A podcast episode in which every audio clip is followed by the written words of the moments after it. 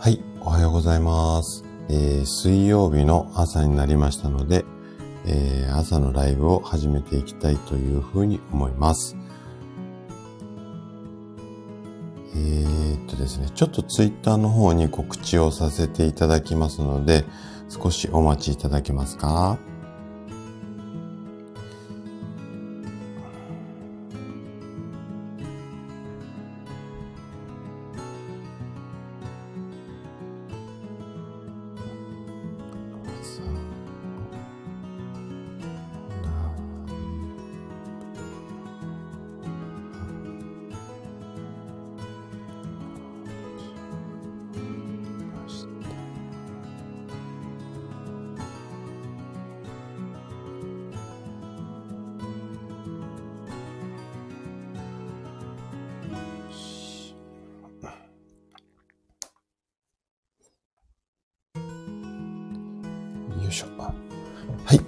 しました。あ、山健さんおはようございます。いらしていただいてありがとうございます。あ、ミルクさんもおはようございます。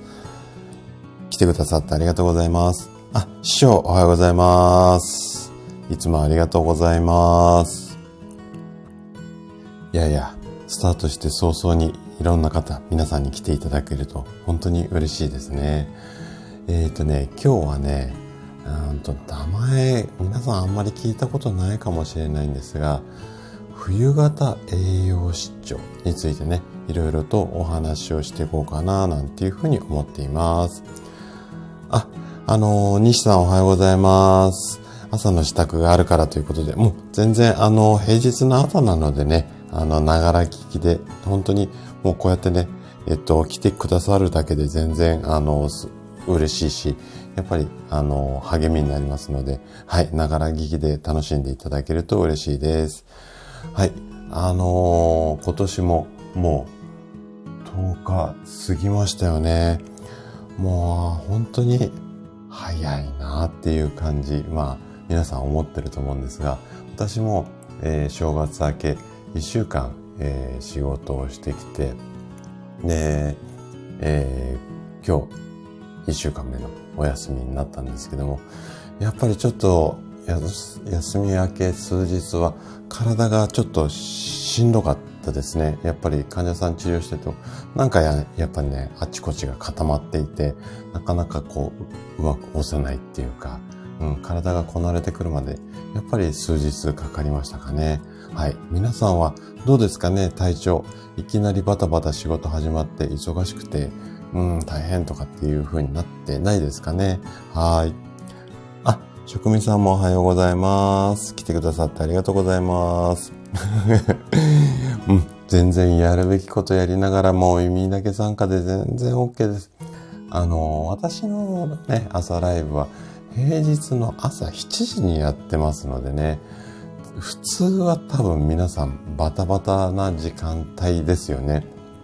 でもね、それでも本当にいつもこうして来てくださる方がね、あの、いらっしゃって、本当にもう皆さんには感謝感謝なんですけども、できるだけね、こう、聞いてて、多少ないともふむふむって思ってもらえるようなね、ライブをしていきたいなというふうに思います。で、えっと、通常の配信もね、毎日やってるんですが、通常の配信は本当にこう、健康のことを広く全般。で、えっと、ライブに関しては、その季節ごとにこうタイムリーな話題っていうのかなそういうのがあると思うのでそういったものをこう中心にテーマにあの選んでお話をしていこうかななんていうふうに個人的には思っているんですよ。なので、えーと、そういうこうテーマを選んで毎週やってはいるんですけどももしねあの皆さんも何かこうこんなことについて話聞きたいよっていう方いらっしゃったらあの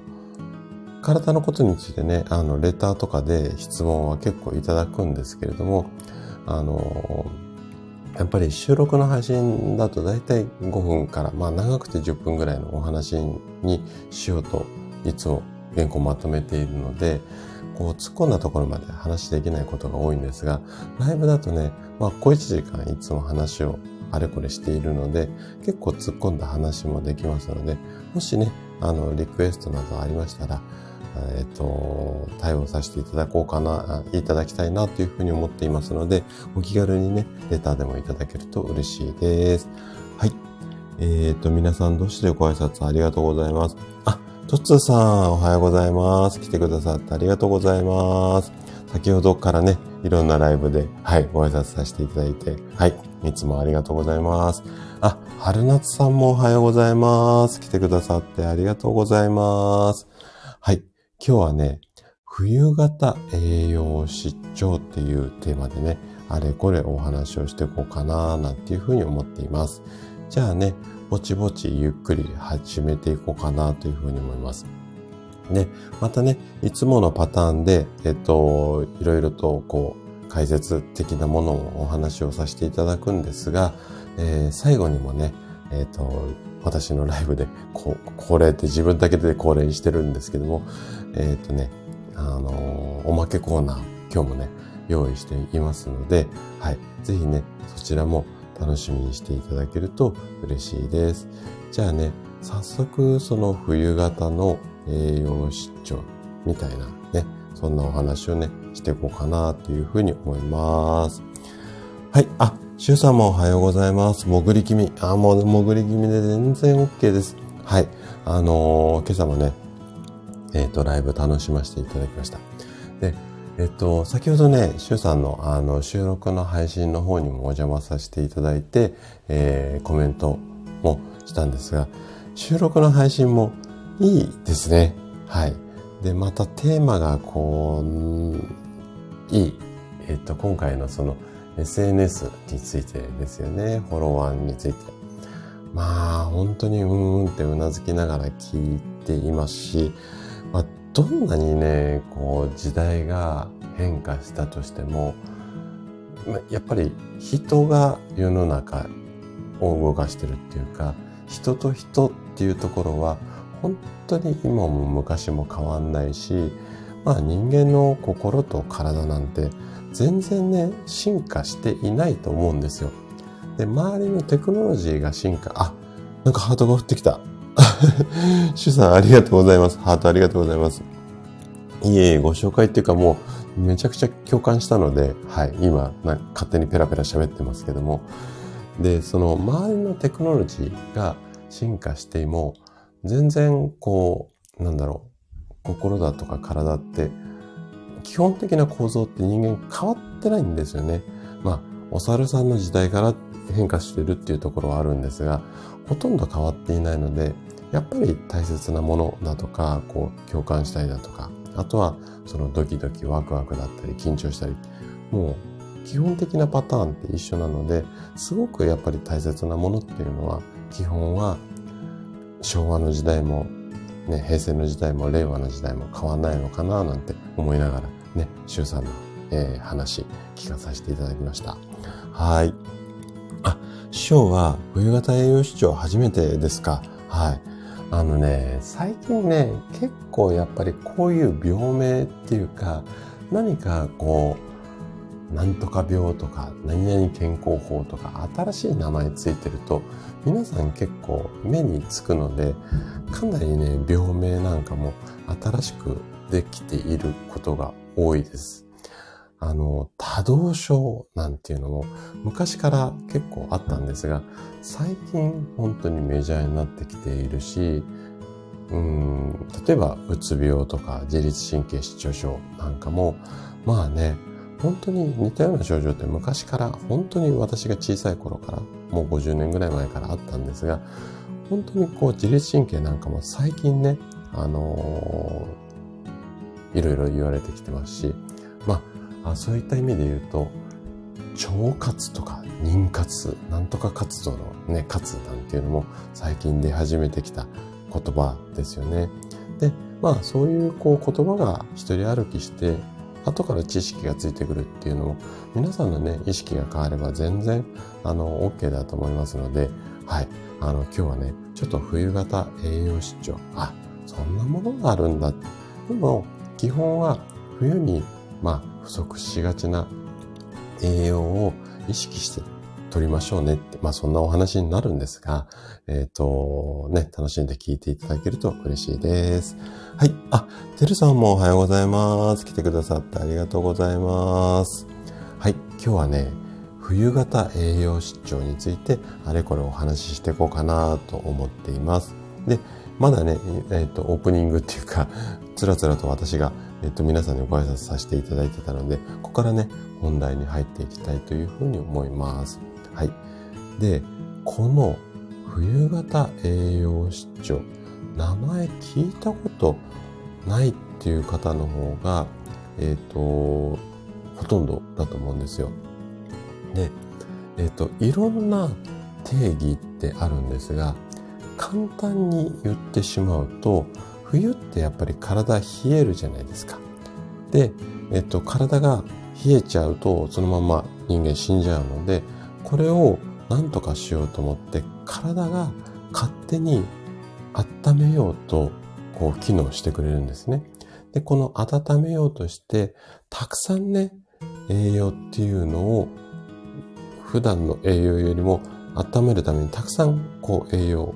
まあエネルギー源ですよね。これを必要にしたために起こってくる栄養失調のこと。これが冬型栄養失調なんですよ。今ね、できるだけ噛み砕いて言ったので、なんとなくこれでイメージ湧くかなというふうに思います。で、もう少しちょっと医学的な、あのー、なんていうのかな、ちょっとこう、知識っていうか、えっ、ー、と、内容を肉付けさせていただくと、人間の体っていうのは、冬の寒さに対抗するために、いっぱいね、エネルギーを消費します。まあ、要は、体の中で暖房を焚いてるような感じですよね。で、暖房をつけるためには、まあ、例えば、灯油が必要だったり、薪が必要だったり、このエネルギー源っていうのが必要になりますよね。で、このエネルギーをいっぱい消耗しやすいですよと。で、えっ、ー、と、ちょっとこう、人、個人差あるんですが、このね、エネルギーの消費量っていうのが、夏と比較した場合に、10%増しっていうふうにこう、いろんな研究データが出ているんですよ。なので、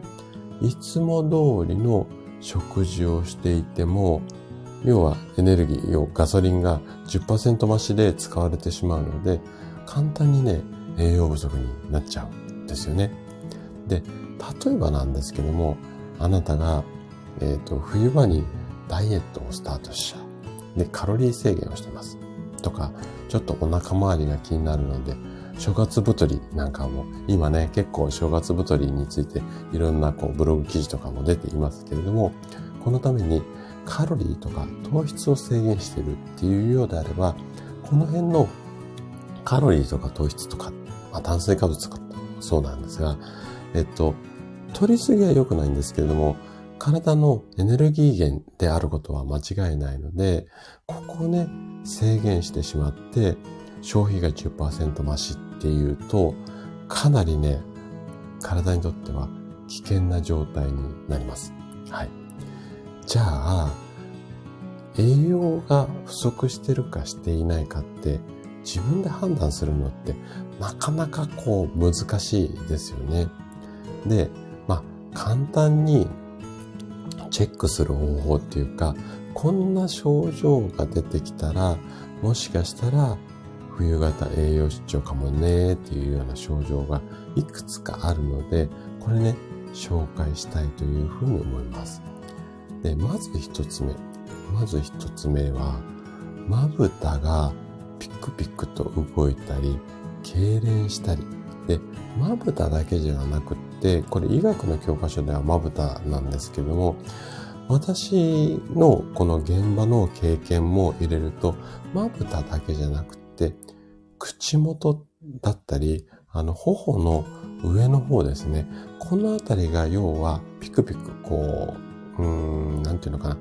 顔がね、釣れるような感じっていうのかな。うん。こういうような症状が出ていると、えっ、ー、と、栄養失調になってる可能性があるので、このあたりまず一つチェックポイントですね。はい。あ、かのさんもおはようございます。来てくださってありがとうございます。今日はね、冬型栄養失調についていろいろとお話をしていて、今、冬型栄養失調だと、こんな症状が起こりますよっていうようなお話をさせてもらってます。で、まず一つ目。顔の周りがね、ピクピク。これはね、ちょっと危険信号なので、まず一つ目のチェックポイントですね。あとね、次がね、口の中の口内炎です。はい。口内炎ができると栄養失調の可能性があります。はい。まあ、細かくね、ちょっと説明しちゃうと、キリが、キリがないっていうか、ちょっと時間がかかってしまうので、まあ、口内炎ができたり、あとはね、傷が治りづらかったり、傷が治るっていうのも、まあ、血液が酸素だとか栄養素を運んできて、細胞が新しく生まれ変わると傷が治るんですが、ここに栄養が届いてないと、傷の治りっていうのが悪くなりますので、まあ、このあたりもチェックポイントですね。あとね、3つぐらいあるんですが、えっ、ー、と、残りがね、髪がいつもよりも抜けやすい。これもね、栄養失調の可能性があります。あとは、肌がカサカサ乾燥してしまったり。まあ、冬場だとね、基本的に乾燥はしやすいと思うんですが、いつもより乾燥するっていう場合は、あの、気をつけた方がいいと思います。あとは、疲れがなかなか抜けない。まあ、疲れやすいっていうことですね。このあたりの症状が、まず、あの、大切なチェックポイントが、チェックポイントとなります。皆さんは結構この中でなんか、こう、絡むっていうか、あれ？なんか私そうかもっていうのありましたかね？はい。で、えっ、ー、と、これ以外にもですね、えっ、ー、とね、また、あの、症状っていうのもあるんですけれども、えっ、ー、とね、まあ基本的にその冷えが原因なので、えっ、と、寒くて血の流れが悪くなることによって、酸素とか栄養素、血液っていうのはね、酸素とか栄養素を体の隅々まで運ぶっていう、こう、大切な仕事があるんですよ。なので、この、うんと、寒さで血流が悪くなると、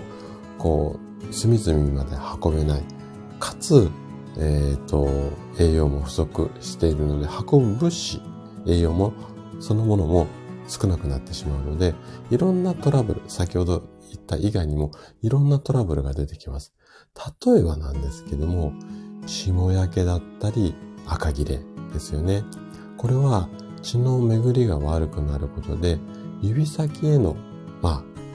指先の血管ってすごい細いので、ここに血が流れなくなってしまって、霜焼けとか赤切れになりやすくなります。で、お恥ずかしながら私もね、今、ちょっとね、霜焼けになっています。はい。あの、親指、特に右手の親指がね、今、霜焼けでちょっとね、あの、痛いような感じなんですけれどもね。はい。あ、師匠、電車降りますということで、はい。あの、来てくださってありがとうございます。もしね、興味あったら、アーカイブ残しますので、えっ、ー、と、聞いていただけると嬉しいです。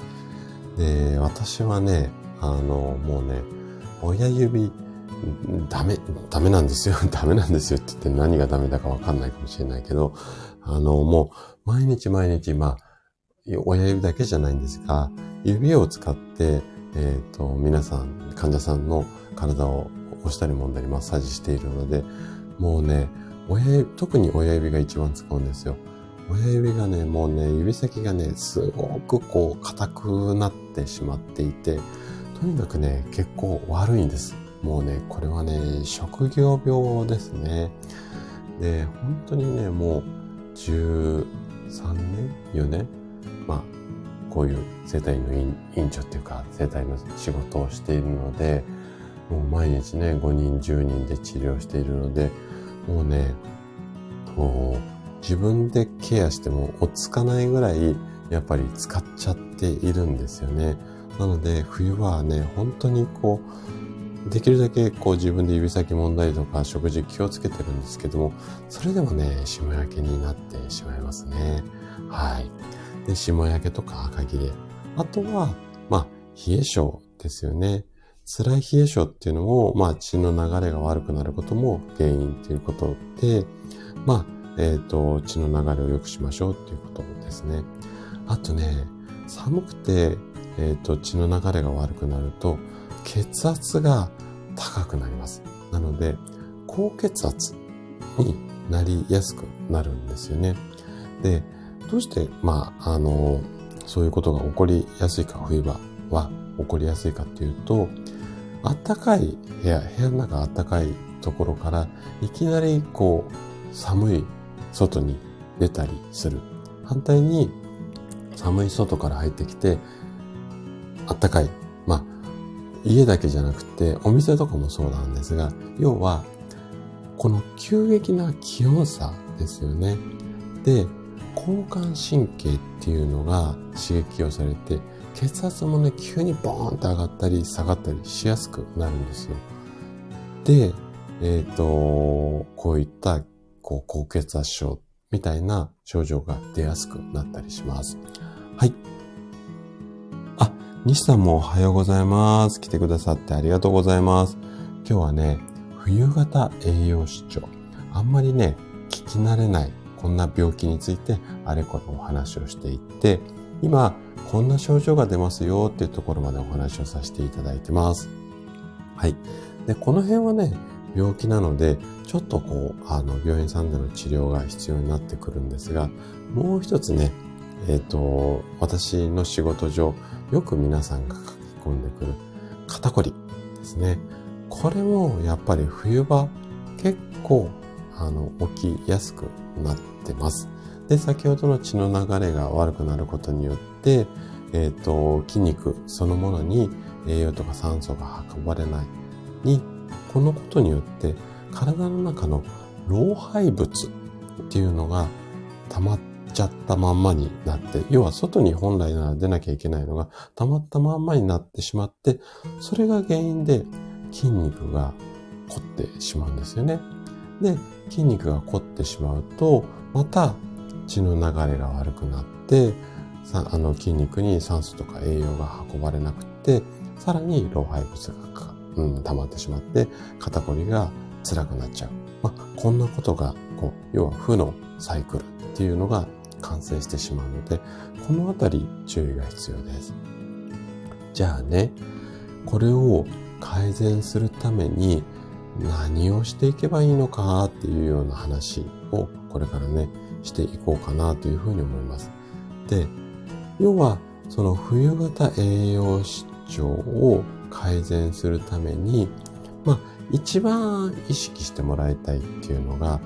ビタミンの類なんですよ。で、このビタミンなんですけども、どんな、えっと、ものに、えっと、ビタミンって言ってもいろんな種類があるじゃないですか。どんなビタミンを意識すればいいのかっていうと、えっと、まあ、細かく言い出したらビタミン全部になってしまうんですが、中でもビタミン B 群、まあ、ビタミン B いろんな種類あるので、ビタミン B 全部ですよね。はい。と、あとはビタミン C。これを意識してもらいたいんです。で、ちょっとね、この辺の、うん、ビタミン B、C 大切なので、えっ、ー、と、ちょっとね、深掘りをしていきたいなというふうに思うんですが、まず、ビタミン B 群です。はい。これに関しては、人間の体っていうのは、寒さを感じると、体の中でこのまま冷えちゃまずいと思って、熱を作り出そうとするんですよね。で、熱を作り出すために、交感神経っていうのを活発に働かせます。要は体によし頑張るぞっていう状態にさせるってことですよね。で、この交感神経を働かせるためにビタミン B1、B1 ですね。あとは B6、このあたりを消耗しやすくなります。なので、ビタミン B1 だったり B6 を中心にビタミン B っていうやつを取ることが必要になってくるんですよね。で、このビタミン B だけではなくてエネルギーを作り出すのは最初もお話しした通り例えば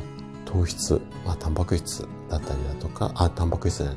炭水化物、うん、糖質だったりだとか、あとは、えー、タンパク質とか脂質、まあ、三大栄養素って言われるところなんですが、このあたりも必要になってきます。なので、まあ、あのー、タンパク質とかは特にね、取ってほしいんですが、まあ、まずビタミン B1、B6 あたりですよね。じゃあ、もうビタミンって、ビタミン B ってちょっとね、細かく考えようと思うと結構キリがないし難しいので、ビタミン B 群、もう B 全体として何食べればいいのっていうと、まあ、えー、まず豚肉だとか、あとはね、お肉の、豚肉の中でも豚のレバーがいいですね。あとは、うんと、うなぎだったり、マグロ、あと、サバとかアサリですね。はい。このあたり、サバなんかはね、結構今お安く出てると思いますので、えー、このあたりを積極的に。で、冬、鍋とかって皆さんやりますかね？で、お魚なんかはね、結構鍋に入れて、鍋のスープなんかも一緒に取ると、このあたりビタミンは結構熱に弱かったりもしますので、スープまで一緒にね、鍋の中にぶっ込んじゃって、スープまで一緒に食べるっていうような食べ方がね、結構いいんじゃないのかな、なんていうふうに思います。はい。で、今紹介したの以外にも、例えば、納豆とかの大豆製品だったりとか、あとね、海苔なんかにもビタミン B 群入ってくるので、このあたりはね、ちょっと意識していただけるといいかなというふうに思います。これがビタミン B ですね。じゃあ、もう一つ、ビタミン C ですね。はい。これは、なんか冬にビタミン C って、なんとなくイメージありませんかね？結構、ホットレモンなんか冬に飲みましょうとかって、あの、風邪の予防にね、ビタミン C 効くって抗酸化作用があるので、あの、まあ、疲労回復なんかにもつながるので、そういったこうビタミン C、風邪に効くっていうのもあるんですが、このね、ビタミン C は、先ほども言った通り、そのエネルギーを作り出すのにも、このビタミン C もね、欠かせないんですよ。で、先ほど言った抗酸化作用があるので、えっ、ー、とね、体の中に入ってきた、まあ、異物、まあ、ウイルスとか毒みたいなものを解毒する作用があるので、特にね、冬は意識してほしいんですよ。で、まあ、ビタミン C といえば、レモンを思い浮かべる方が多いんですが、果物全般に入っているので、例えば今の時期だったり、みかんとか、まあ、ちょっと洋物だったらキウイとかですかね。このあたり、やっぱりね、旬のものを食べるって結構いいんですよ。はい。やっぱり理にかなっているし、で、このビタミン C、この果物だけではなくて、あとね、お野菜とかにも多く含まれているので、冬、葉物野菜、あのー、冬の寒い中もね、元気に育ってる葉物野菜、大根の葉っぱなんかにもね、結構ビタミン入ってたりするので、このあたりを意識していただけるといいかなというふうに思います。で、えっ、ー、と、ビタミン以外にも、えっ、ー、とね、意識したい栄養素っていうのが、あとね、3つぐらいあるので、えっ、ー、とね、こちらもね、紹介していきたいなぁなんていうふうに思います。はい。えっ、ー、と、まず1つ目が、冬に、えーえー、不足しがちな栄養素。マグネシウムですね。マグネシウムっていうと、なんか、イメージ湧きますかね？皆さんね。はい。名前は知っているけれども、どんな栄養素かなかなかわかんない、イメージ湧きづらいっていうのもマグネシウムだったりするかもしれないんですが、寒さでこう体ってギュッて硬くなっちゃうじゃないですか。はい。で、この硬くなった筋肉、あとは体硬くすると血管もギュッて縮こまるので、これを元に戻すのに必要な栄養素っていうのがマグネシウムなんですよ。なので、外で出てぐっと寒い、うわ、寒いって言うと、マグネシウムがポッと出て、ちょっと緩めたりっていうような体の中で仕組みがあるので、冬場はどうしてもその機会が多いので、不足しがちになるんですよね。だからこそ、このマグネシウム取っていきたいんですが、じゃあ、どんなものにマグネシウムが多く含まれるの？っていうの、なんとなくイメージ湧きますかねはい。ちょっと考えてみてもらっていいですか？の間に左右飲まさせてもらいます。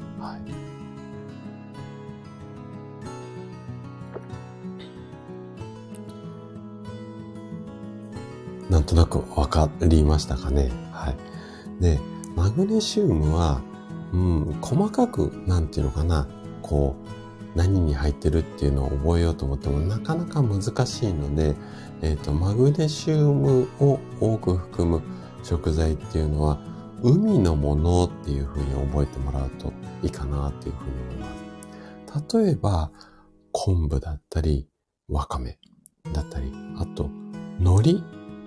ひじき。このあたりですよね。なんとなく海のものっていうと、このあたりパッてイメージ湧く方も多いと思うので、この辺に多く含まれてます。で、要は海水の中にね、海水の中の小さい微生物の中に、こう、マグネシウムとか、あとビタミンとかミネラルも含まれてるんですが、そういうものが多いので、海の中の生物には結構マグネシウム多い、多いですよっていうふうに言われてます。あと、ちょっとこれは海のものではないんですが、油揚げなんかも、うんと、あんまり安いやつじゃないやつ。あの天然のちゃんと昔ながらの製法で作られたものに関してはマグネシウム多めなので、このあたりなんかもね、えっ、ー、と、意識していただけるといいです。だから、ま、冬場だけではないんですが、毎朝納豆なんていうのは、特に冬場は、えっ、ー、と、意識していただきたい栄養かなというふうに思います。はい。じゃあね、二つ目。二つ目はね、これもね、ちょっと聞き慣れない栄養かもしれないんですけれども、葉酸ですね。はい。葉酸って聞いたことありますかね？うんとね、よくね、妊娠中の方は葉酸大切だよ、なんていうふうに言われる。まあ、あんまりね、メジャーじゃない、えっ、ー、と、栄養素なんですが、えっ、ー、と、葉酸っていうのは、赤血球って言って、血液は赤い血と白い血。実際は赤とか白の色ついてないんですけどね。血液全体は赤だけなんで。で、赤い血、赤血球。この赤血球っていうのが酸素とか栄養素を運ぶ、まあ、重要な役割をしているんですが、この赤血球を作る材料の一部が葉酸なんですよ。なので、えっと、妊娠中なんかは、あの、母体、えっと、お母さんだけではなくて、赤ちゃんにもね、いっぱい栄養を送んなきゃいけないので、この葉酸が不足してしまうと、赤血球が、あの、なかなか作れなくなるので、そうすると、必要以上にね、赤ちゃんの分まで栄養を届けなきゃいけないので、だから葉酸大切だよっていうふうに言われるんですが、こんな、えー、赤血球の一部なんですよね。で、この体、先ほども言った通り、体をこう冬場温めなきゃいけないので、燃焼させる酵素っていうのをこう体内に届けるために、いっぱい赤血球っていうのが冬場使われやすいんですよ。私たちの体の中では。だからこそ、こう、不足しがちになるのが葉酸なんですね。はい。で、葉酸はね、まあ食事で取れるのが一番いいんですが、もし食事でなかなか取れないよっていう方は、結構サプリなんかもお安く売っています。なので、えっ、ー、と、サプリで葉酸を補うっていうのも一つ手かなというふうに思います。じゃあね、葉酸はどんなものに多く含まれるのっていうところですね。はい。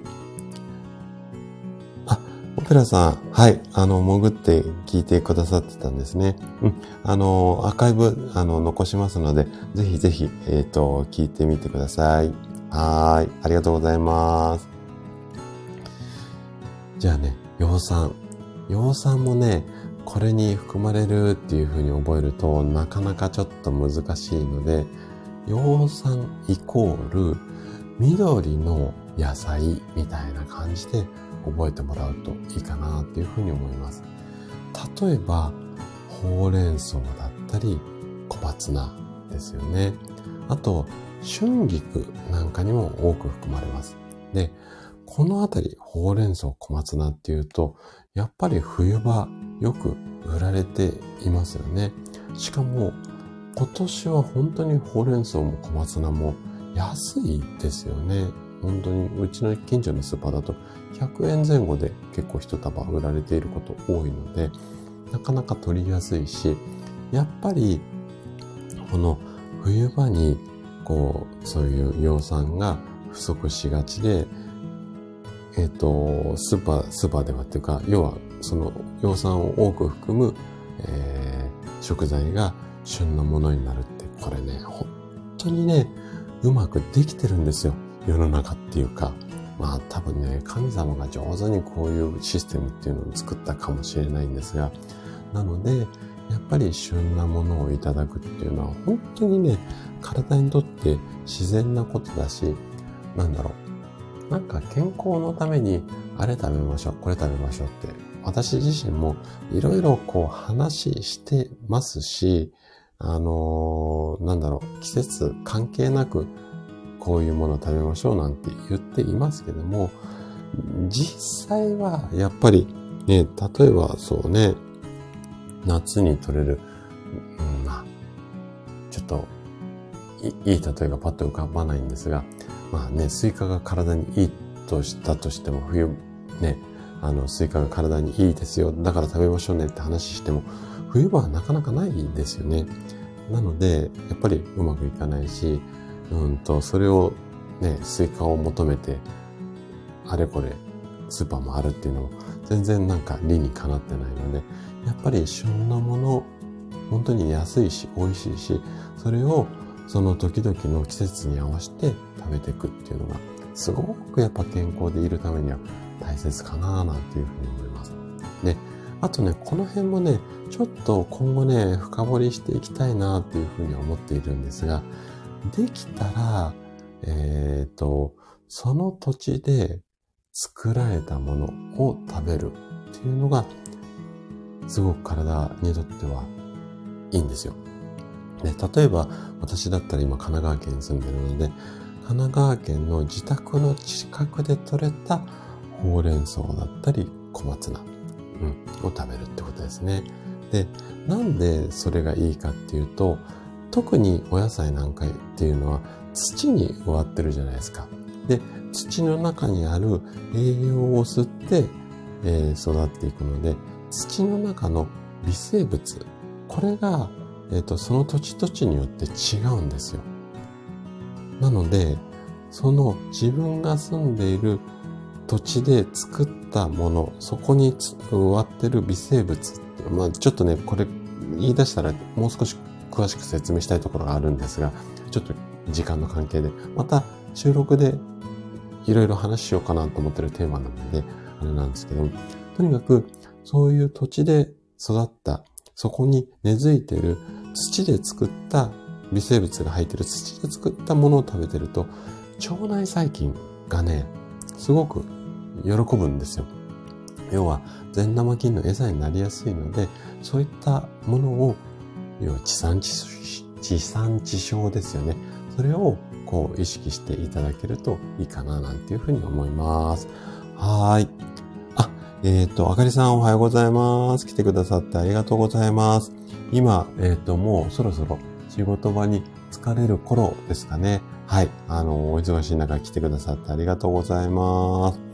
はい。あ、ひよこさん、おはようございます。来てくださってありがとうございます。いつもね、配信楽しみに聞かさせてもらってます。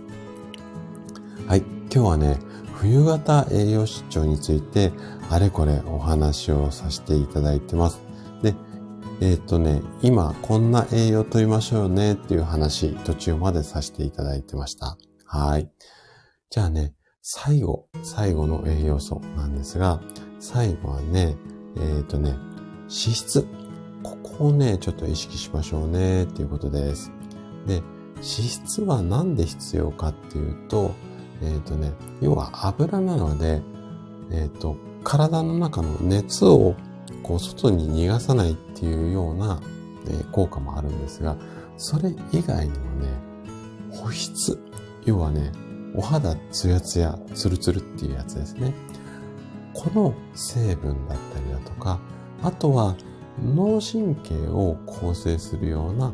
成分になります。ね、冬に乾燥してしまって、体の、まあ、中の水分っていうか湿度っていうのが低下されると、低下してしまうと、体の乾燥を補わ、補おうと思って、またお水を使う。で、この脂質がどんどんどんどん使われて不足しがちになります。なので、この脂質、まあ、なんかね、油取りましょうっていうと、なかなかね、えっ、ー、と、嫌だなっていう方も多いと思うんですが、意外とね、冬場必要になるので、これ意識してもらいたいです。はい。で、えっ、ー、と、どんなものに入っているかって、何食べましょうかっていうことなんですが、これはね、お魚、中でも青魚って言われてるやつの方が、やっぱり油が多いです。えー、EPA とか DHA ってよく言われるんですが、まあ、魚の油はね、本当にね、まあ、いいですわ。いいですわって言って何がいいのかよくわかんないですけど、要は、まあ、あの、保湿っていうのもそうなんだけども、最近ね、いろいろ研究がなされてきて、先ほど脳神経のあの構成成分だって話もしたじゃないですか。で、認知症にも効くんじゃないのかっていうような研究とか、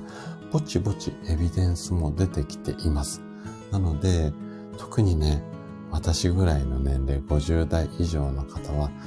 本当にね、お魚食べてもらいたいなぁなんていうふうに思います。ちょっとね、お肉と比べると高いし、調理がめんどくさいっていうところもあるとは思うんですけれども、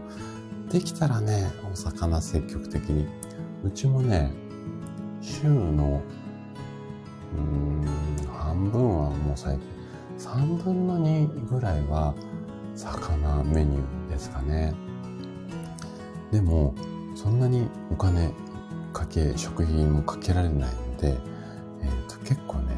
シール貼ってあるお魚、よくスーパーで、帰り、スーパーに寄ること多いんですけども、仕事帰りに。もう、6時過ぎると大体、何かしら割引っていう、こう、あのね、目立つシール貼ってあるので、それを、あの、目指して買い物をしていたりだとか、あとね、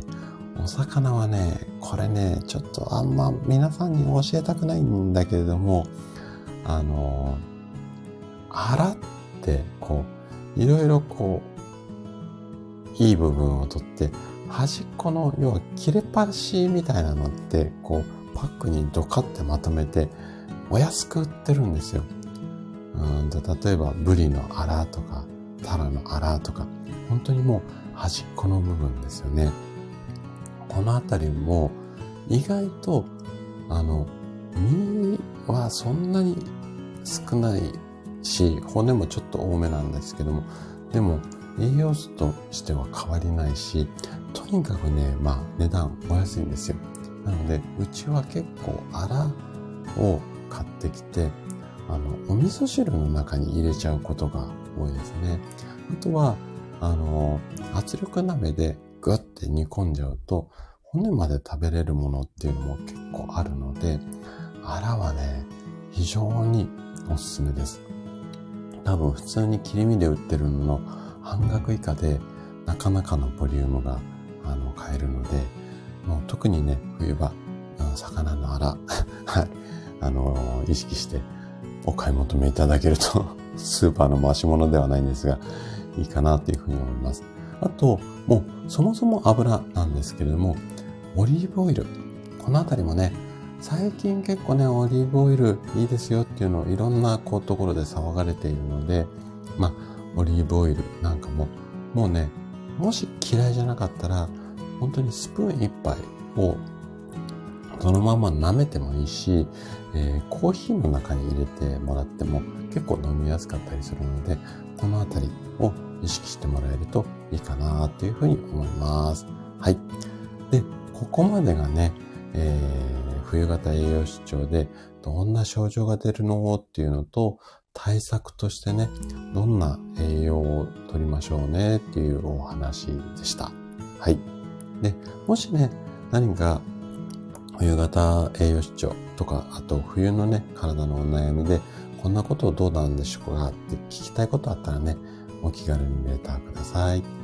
じゃあね、ここからは最後のおまけコーナーに行きたいというふうに思います。で、要はそのこう、まあ冬型栄養失調だけではなくて、まあ、体が冷えるっていうのがよくないです。で、冷え性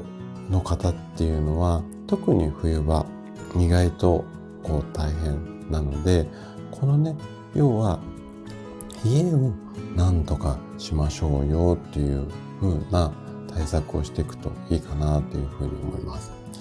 で、またね、今日はちょっとおまけコーナーで、ツボ押しをね、紹介したいなというふうに思うんですが、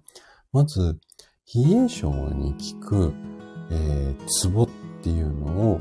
えー、お伝えします。で、ツボの場所とか、うん、なかなかね、ちょっと声だけでお伝えするの難しいので、一応、声ではお伝えするんですが、ツボの名前も言っておくので、そのツボの名前で検索をしてもらうと、まあ、あの、イラストでも出てくるし、そこの押し方なんていうのが動画で載せてる方とかも結構いらっしゃるので、まあね、このツボの名前だけでもね、覚えてもらうといいかなというふうに思います。で、まず、冷え性のまあ一番代表的っていうか結構有名なツボなんですが、三陰交っていうツボがあります。三陰交ですね。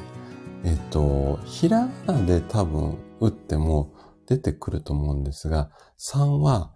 横3本の数字の3ですね。陰は、これなんて説明すればいいのかな。山陰地方の陰みたいな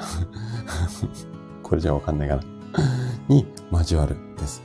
山陰交です。で、場所で言うと、足首のところのくるぶしってあるじゃないですか。この内側、内くるぶしですね。内くるぶしのところから親指を除く指3本もしくは指細い方だったら4本の高さ。だいたいそうですね。5センチぐらいのところにこのツボがあります。なので、内くるぶしから、えー、指3本、4本。親指入れないでくださいね。人差し指から、こう、中指、薬指とか、あと小指まで入るぐらい。3本、4本のところにあります。で、冷え性もそうなんですが、あとはね、女性だと生理不順にも効くようなツボっていうふうに言われてます。ここをまずツボを見つけていただいて、あとは親指、もしくはゴルフボールなんかでもいいかもしれません。あとね、ここ、あの、いつもツボ押しの時にはお話しするんですが、押すだけじゃなくて、温めるだけでもね、結構いいと思いますので、まず一つ目、サインコですね。はい。あ、シュウさんね、ありがとうございます。そうです。この感じです。はい。で、次が、えー、っとね、これね、前も、うんと、何のライブだったかな。ちょっとど忘れしちゃいましたけども、お話ししたと思うんですが、これは、優先っていう、えー、ツボになります。優先ですね。枠っていう字、あの、字に、泉です。はい。あの、足にあるまたツボなんですが、足の裏の土踏まずのちょっと上のあたりですかね。土踏まずのところありますね。そっから、まあね、うん、1センチもいかないかな。で、こう、足の指をこうグッてグーにした時にできるこうくぼみのところなんですよね。で、こう、ここはね、もう本当にね、押されるとね、すごく痛いところなんですけども、この有線もね、意外と、うんと、有名なツボなので、で、冷え性もそうなんですが、女性でよく足がむくむよなんていう時には、ここを押してあげるといいかなというふうに思います。で、押し方はね、えっ、ー、と、片足を自分の膝っていうか太ももの上に乗っけてもらって、先ほど言った土踏まずの上のあたりを押してもらうっていうのが一般的な押し方になるんですが、えっ、ー、とね、親指でね、ぐいぐい押してると結構痛い、痛いっていうか疲れてくるんですよ。疲れてくるので、えっ、ー、と、ここは、あのー、ゴルフボールでね、えっ、と、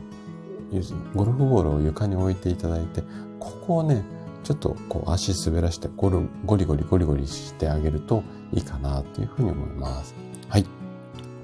あ、スージーさんも来てくださってありがとうございます。はい。えっ、ー、とね、今、冷え性に効くツボなんていうようなお話をしていました。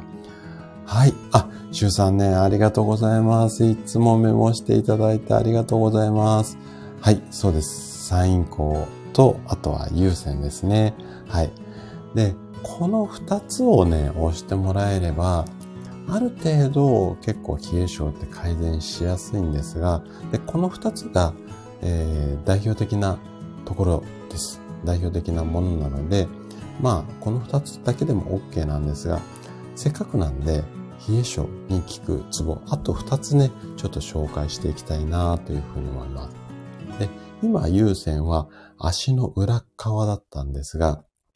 今度は足の表側っていうか、えっ、とね、甲の部分になりますね。はい。これはね、大将っていうツボになります。大将です。で、漢字で書くと、えっ、ー、と、太いっていう字に、衝突の章ですよね。これね、大将。で、ツボの漢字ってなんでこんなにね、難しいのかなって変な漢字が多いなって思うんだけども、まあこういうところです。で、大体ね、ツボの漢字ね、難しいので、ひらがなで打っても出てきますので、はい。えっ、ー、と、三つ目、まあおまけのおまけなんですが、三つ目は、大将っていうツボです。はい。あ、やなさんおはようございます。満員電車、うん、ご苦労様です。で、今ね、冷え性に効くツボをし、あの、お伝えしてるんですが、このね、対処、えっ、ー、と、今からお話しするね、対処。ここは、皆さんね、満員電車終わって、ちょっとほっと一息の時に押してあげると、あのね、リラックスするツボでもあるので、ここね、ちょっと覚えておいていただけるといいと思います。対処ですね。うん、そうです。はい。あの、シュさん、ありがとうございます。その対象です。で、場所とすると、足の親指と人差し指の、まあ、付け根の部分っていうのかな。うん。ちょっとつ、親指の爪のちょっと下のあたりの位置になります。でね、ここね、結構皮膚が薄いので、押すとね、痛いと思います。はい。で、あんまり痛すぎたら、少しね、タオルを足の上に乗せてあげ、かけてあげて、その上からね、押すとね、楽だと思います。で、ここはね、あの、先ほどもリラックスっていう、いうお話をしたんですが、自律神経失調症だったりだとか、あとは慢性的なストレスがあったりだとか、あとはね、頭痛を和らげるっていう、こんな効果があります。で、もちろんね、あの、冷えの改善っていうのもあるんですが、要は、ちょっとリラックスしやすいツボなので、特にね、皆さん満員電車終わった後に、ちょっとね、靴脱げ、脱がないといけないのであれですけど、脱げるような場所とかタイミングがあったら、この対処なんかもね、押してあげるといいかなというふうに思います。はい。で、あとは、もう一個だけ、もう一個だけね、ツボをお伝えしようかな、なんていうふうに思います。もうね、シュウさん本当にありがとうございます。メモしていただけると本当に助かります。ね、聞いてくださってる皆さんもね、本当に助かってると思いますので、対象ですね。じゃあ最後。最後はね、またこれも変な名前なんですけども、メイモンです。メイモン。この、えっ、ー、と、ツボになります。命っていう、そこでメイですね。あとは、あの、門構えの門です。メイモン。で、場所で言うと、おへそのちょうど後ろの位置、えっ、と、背中の方ですね。で、えっ、と、腰の上のあたりです。で、ここはね、ちょっと自分で押すのってなかなか難しいので、えっ、と、ここはね、あの北海道あるじゃないですか。えっ、と、カイロでここを温めてあげる。こうすると、あの、まず冷えに効くのもそうだし、あとね、女性だとね、生理痛なんかにも効くようなツボなので、ここはね、押すというよりも温めてあげるといいかなというふうに思います。はい。これで4つですね。えっ、と、まず1つ目のツボが三陰交っていうツボで、これは冷え性だったり生理不順に効くツボになります。で、2つ目が優先ですね。ここは、えっ、と、血の流れとか、まあ、冷えもそうなんですが、あとは、むくみにも効くツボだったりします。で、三つ目が、対処。これは、リラックス効果。まあ、自律神経失調症だったり、まあ、ストレスがいっぱいな人が、ここを押すと楽になります。で、最後が、メイモですね。ここはちょっと押すの、まあ、さ、押せないこともないんですが、ちょっと疲れちゃうので、まあ、カイロなんかで温めてあげる。で、ここは生理痛にも効くようなツボですよ、っていうことです。はい。ということで、今日お伝えしたかった内容が、これで全部になりますね。で、あとはね、もう冷え性対策はもうこの時期結構やっていただきたいので、まあね、体冷えないようにいっぱいね、温めてもらいたいんですが、まあ、食事もそうだし、着るものもそう。あとは、あの、やっぱりね、歩くのがいいかなっていうふうに思います。やっぱり運動も結構大変っていうか、まあ、しっかり運動しようと思うと、結構準備が大変だったりするので、とにかくいつもより少し多めに歩いてあげるなんていうのはいいかなというふうに思います。で、スーパーとか、あとはね、昼休みにコンビニに、えー、お昼買いに行くよっていう時も、ちょっとね、コンビニの周りを一周してあげたりとか、スーパーの周りを一周してあげて、それから買い物入るっていうような感じで、歩数稼いであげるっていうのがいいかなというふうに思います。で、あとはね、歩くのが結構もう、あのー、ちょっと時間ないよっていう方は、もうね、その場でね、足踏みでもいいです。うん、本当にね、もう、なんていうのかな、更新の練習みたいな感じで、部屋の中で足踏みね、5分ぐらいしてると、結構ね、息上がってきていい運動になるので、もうね、その場で足踏みだけでもいいので、ぜひね、特に冬はややるようにしてみてください。はい。あ、あかりさん、そうですね。メモ北海道。うん。もうあかりさんはね、このあたりはもう専門なんでいいかなっていうふうに思います。はい。シュウさん、本当にありがとうございます。いつもね、こうやってね、メモしていただけると、本当に助かります。で、今日はね、冬場の、あの、栄養失調について、あれこれお話をしたんですが、なんかね、やっぱり、こう、いつもい、あの、同じようなね、えっ、ー、と、オチになっちゃうんですが、やっぱり、えっ、ー、と、旬のものっていうか、体にいいものを食べて、で、よく寝て、体を動かして、まあ、本当に食う、寝る、遊ぶですよね。はい。このあたりをしっかりやっていけば、取り立ててね、まあね、健康情報をお伝えしてる私がこんなこと言うと身も蓋もないんですが、取り立ててすごくこう、突拍子もないことをしなくても、普通にその季節とか、その時々に合わせて、まあ無理ない生活を送っていれば、そんなに体ってぶれないので、できるだけね、あの、美味しいものを食べて、美味しいものを、あの、笑って、にこやかに、スタイフを楽しみながら、ストレス溜めずに生活するのがいいかなというふうに思います。はい。えー、やなさんは、昨夜横になってアーカイブで紹介していただいた深呼吸したらよかったです。あ、よかったですね。あのー、結構朝、まあね、私も朝起きてベランダで深呼吸なんてちょこちょこ言ってるんであれですけど、朝の深呼吸を意識される方が多いんですが、で、昨日の配信でもね、コメント欄で結構皆さんいただいてたんですが、夜深呼吸を意識するされる方って非常に少ないんですよ。ただ、夜やっぱり寝入る時には体リラックスさせたいので、ちょっとね、深呼吸。で、ここの夜の深呼吸は、ため息にしちゃうと、ああ、明日嫌だなっていうような深呼吸にしちゃうと、うつうつとして、体は休んでるんだけど、脳みそがね、嫌だな嫌だなってモードになっちゃうので、ちょっとリラックスできないので、とにかく、こう、瞑想するようなイメージで深呼吸をしてあげると、そのままコテって寝て、寝れるようになるので、夜の深呼吸、はい。あのー、すごく意識していただけるといいかなっていうふうに思います。